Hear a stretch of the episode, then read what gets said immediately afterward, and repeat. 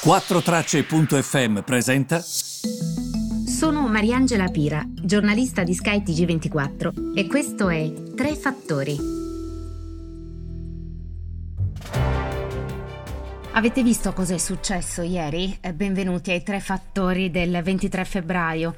Elon Musk spinge le criptovalute via Twitter e poi arriva la scure di Janet Yellen, la quale ieri ha detto che non è affidabile in soldoni il Bitcoin. E questo ha fatto affondare il titolo. Da una parte va detto che è proprio molto difficile trovare la stabilità di certe quotazioni perché comunque fluttua tantissimo sulla base delle comunicazioni che arrivano. E il ruolo delle banche centrali sulle criptovalute è importantissimo. Se eh, Janet Yellen dice qualcosa sul Bitcoin, è ovvio che il Bitcoin poi si muova. È una cosa direi quasi la palissiana, veramente, veramente ovvia. Questo sta avendo ovviamente un effetto e perché il bitcoin è sotto i 47 mila dollari faccio presente che solo due giorni fa aveva toccato il record storico dei 58 mila. L'Europa quindi eh, non si sta comportando bene perché ci sono sempre delle conseguenze relativamente a quello che accade da questo punto di vista.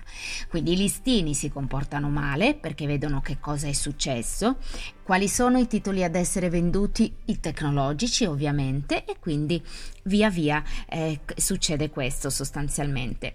È, mm, è una eh, criptovaluta quasi sulle montagne russe. E secondo eh, alcuni si tratta solamente dei meccanismi che vedono solamente nel breve termine questo incepparsi della macchina, ma si va comunque verso la direzione eh, di una vittoria per il Bitcoin. E la realtà però è che comunque bisogna ragionare su queste quotazioni perché ci sono persone che investono.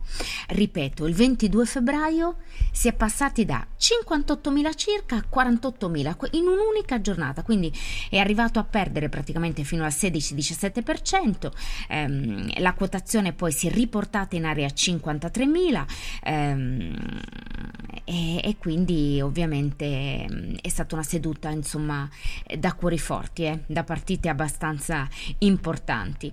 Come sapete quando si parla eh, di criptovalute si parla anche eh, di Coinbase eh, che vale tantissimo, è una sorta di piattaforma di scambio delle criptovalute no?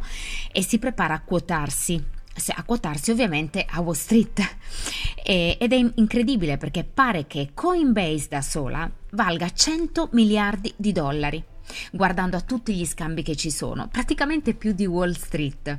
Questo vi fa capire anche che piega stanno prendendo le criptovalute in generale, anche nei meccanismi che, che le scambiano.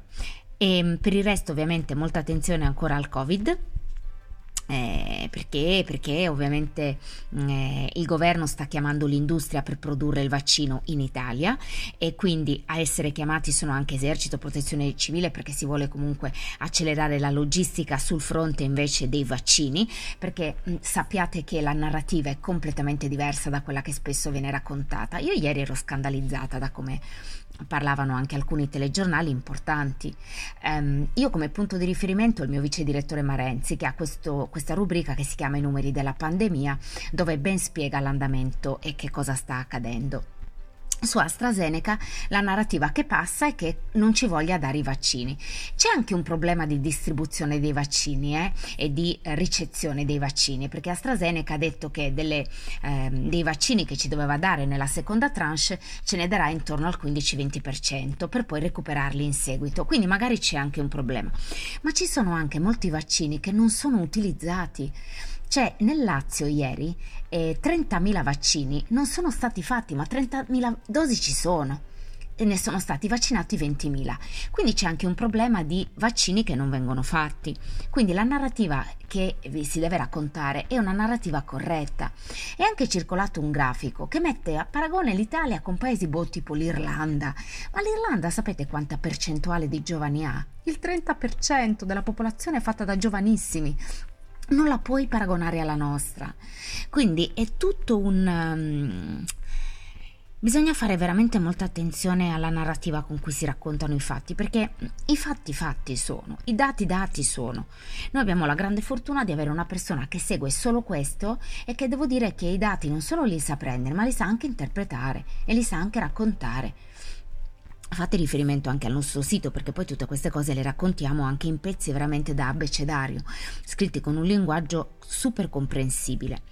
Infine vi volevo dare la notizia ed è questo il terzo fattore su Facebook perché come sapete è stata trovata la quadra in Australia ed è stato raggiunto un accordo ehm, con il governo australiano. Facebook quindi ha annunciato di revocare il blocco dei contenuti di attualità in Australia perché Canberra ha accettato di modificare quella legge che era volta a costringere gruppi come Facebook a pagare i media per la ripresa delle loro notizie. Ehm, quindi questo sostanzialmente. Ehm, il ministro delle finanze australiano eh, hanno dichiarato di aver trovato questo compromesso eh, su uno di questi punti chiave del testo, a cui i giganti statunitensi, come eh, si può ovviamente ben capire, sono ferocemente contrari. Il governo australiano ha concordato quindi di attuare alcuni emendamenti a queste norme e, e, ha confermato a Facebook le modifiche concordate. Questo apre ovviamente la strada all'approvazione della legge entro la settimana e Facebook appunto riprenderà a pubblicare le sue notizie ehm, eh, sui, ehm, eh, a pubblicare le notizie dei media, quindi contenuti di più stretta attualità su Facebook, sulla sua piattaforma. Direi che è tutto per oggi, vi ringrazio per avermi seguito e vi do appuntamento a domani.